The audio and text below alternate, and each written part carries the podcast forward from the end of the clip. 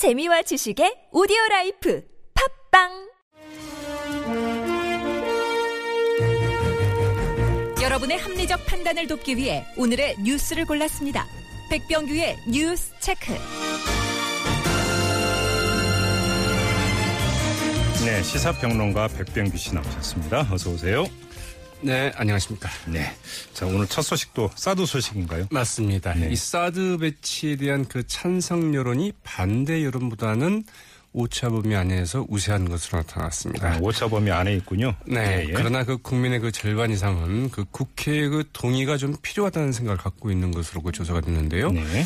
여론조사 전문 업체죠. 그 리얼미터가 어제 그 전국의 그 19세 이상 성인 547명을 대상으로 그 실시한 여론조사 결과입니다. 이 사드 배치 찬성 여론 44.2%, 반대는 38.6%, 네. 찬성이 5.6%포인트 많았습니다. 네. 이잘 모르겠다는 응답도 17.2%가 됐습니다. 네. 그러나 그 사드 배치 결정 시 어, 이 절차상 국회의 그 동의가 필요한지에 대해서 물은 데 대해서는 이 필요하다는 응답이 51.1% 네. 절반을 넘어섰죠. 네. 이 필요하지 않다는 응답 34.0%보다는 이 17.1% 포인트 더 많았습니다. 네. 이번 조사는 그 휴대전화와 그 유선전화, 그 이미전화 걸기 이미 전화 걸기 자동 응답 전화 조사로 이루어졌고요.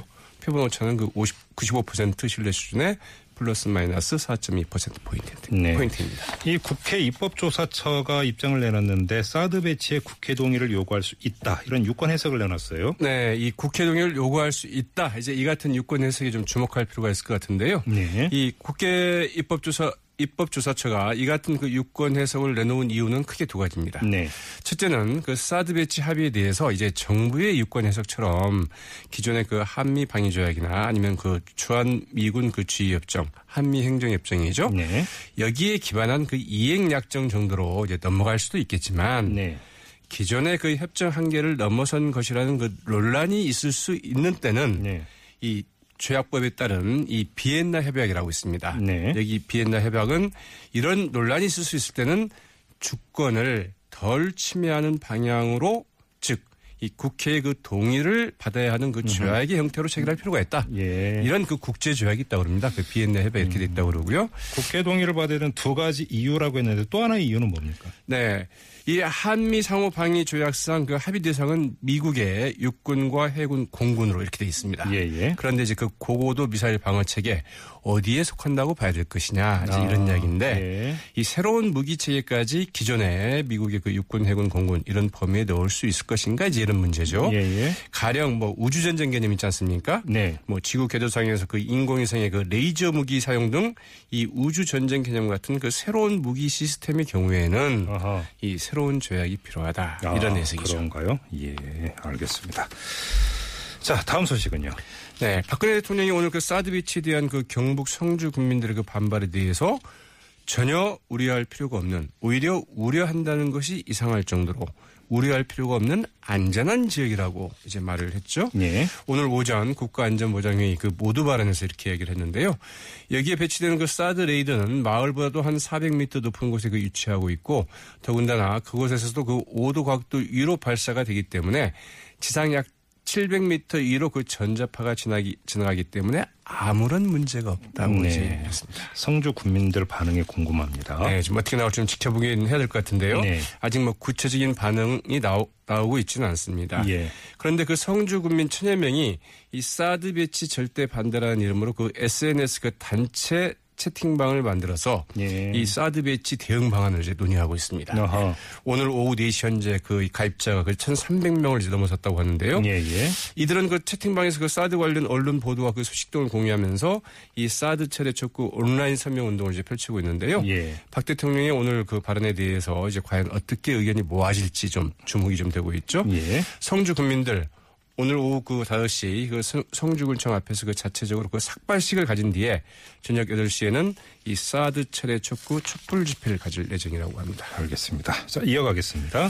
네, 이 박근혜 대통령이 그 대구 군공항 이전을 그 지시하자 이 대구보다도 1년이나 앞서 그 군공항 이전 건의서를 국방부에 그 제출했던 수원시 있을 수 없는 세칙이라면서 이 순서에 따라서 그 추진해 줄 것을 그 촉구하고 나섰습니다. 아, 예.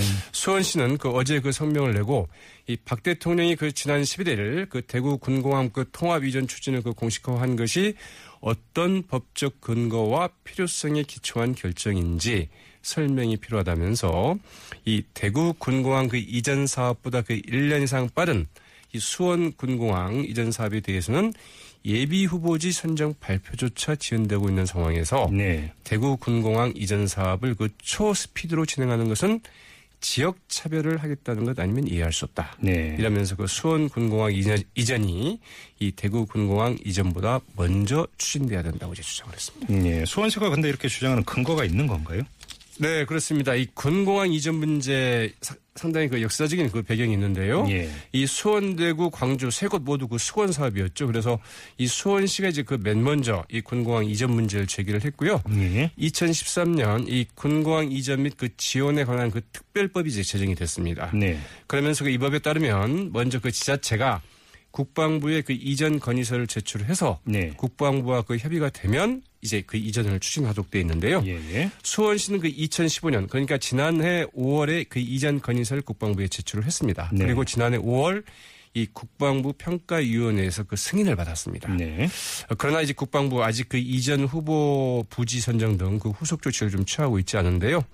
이 반면에 대구시가 그 국방부에 그 이전 건의서를 낸 것은 박근혜 대통령이 대구공항 조속 이전 지시를 한 다음 날인 지난 12일이었습니다. 예. 그리고 국방부를 비롯해서 이 관계부처 대구시가 이전 건의서를 낸 당일 네. 충분한 검토가 됐다면서 이전 테스크포스 팀을 만들어서 이제 본격적으로 추진하고 있는 것이죠. 그러니까 네.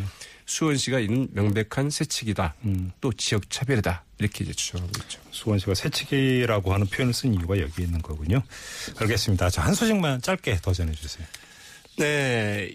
이 세계적으로 좀 큰 인기를 끌고 있는 그 모바일 증강 현실 게임 이 포켓몬 고의 그 구동 예. 어제 이제 어, 이 시간에도 좀 네네. 다뤘, 었죠 네. 이 접경적인 그 강원 그 양구군에서도 그 가능한 것으로 이렇게 좀 나타났는데요. 예. 속초뿐만이 아니라 그 양구군도 오늘 오전 그 현지 조사를 실시한 결과 이 동면과 해안면, 네. 이 해안면은 이제 아, 펀치볼이라는 것으로 더 잘 알려지는 곳이죠. 예, 예. 네. 이 포켓몬 고우 게임이 그 진행이 가능한 것으로 확인이 됐습니다. 네, 알겠습니다. 포켓몬 그 고게임이 가능한 지역은 이들 그 양국은 동면 다 지역들이 가능한데 이 백령도에서도 이게 가능한 것으로 확인이 됐다고 그러네요. 자, 말씀 여기까지 듣죠. 고맙습니다. 네, 고맙습니다. 지금까지 시사평론가 백병규 씨였고요. 자, 6시 55분 12초 지나고 있는 이 시각 서울 시내 교통 상황 알아보겠습니다. 곽자연 리포터.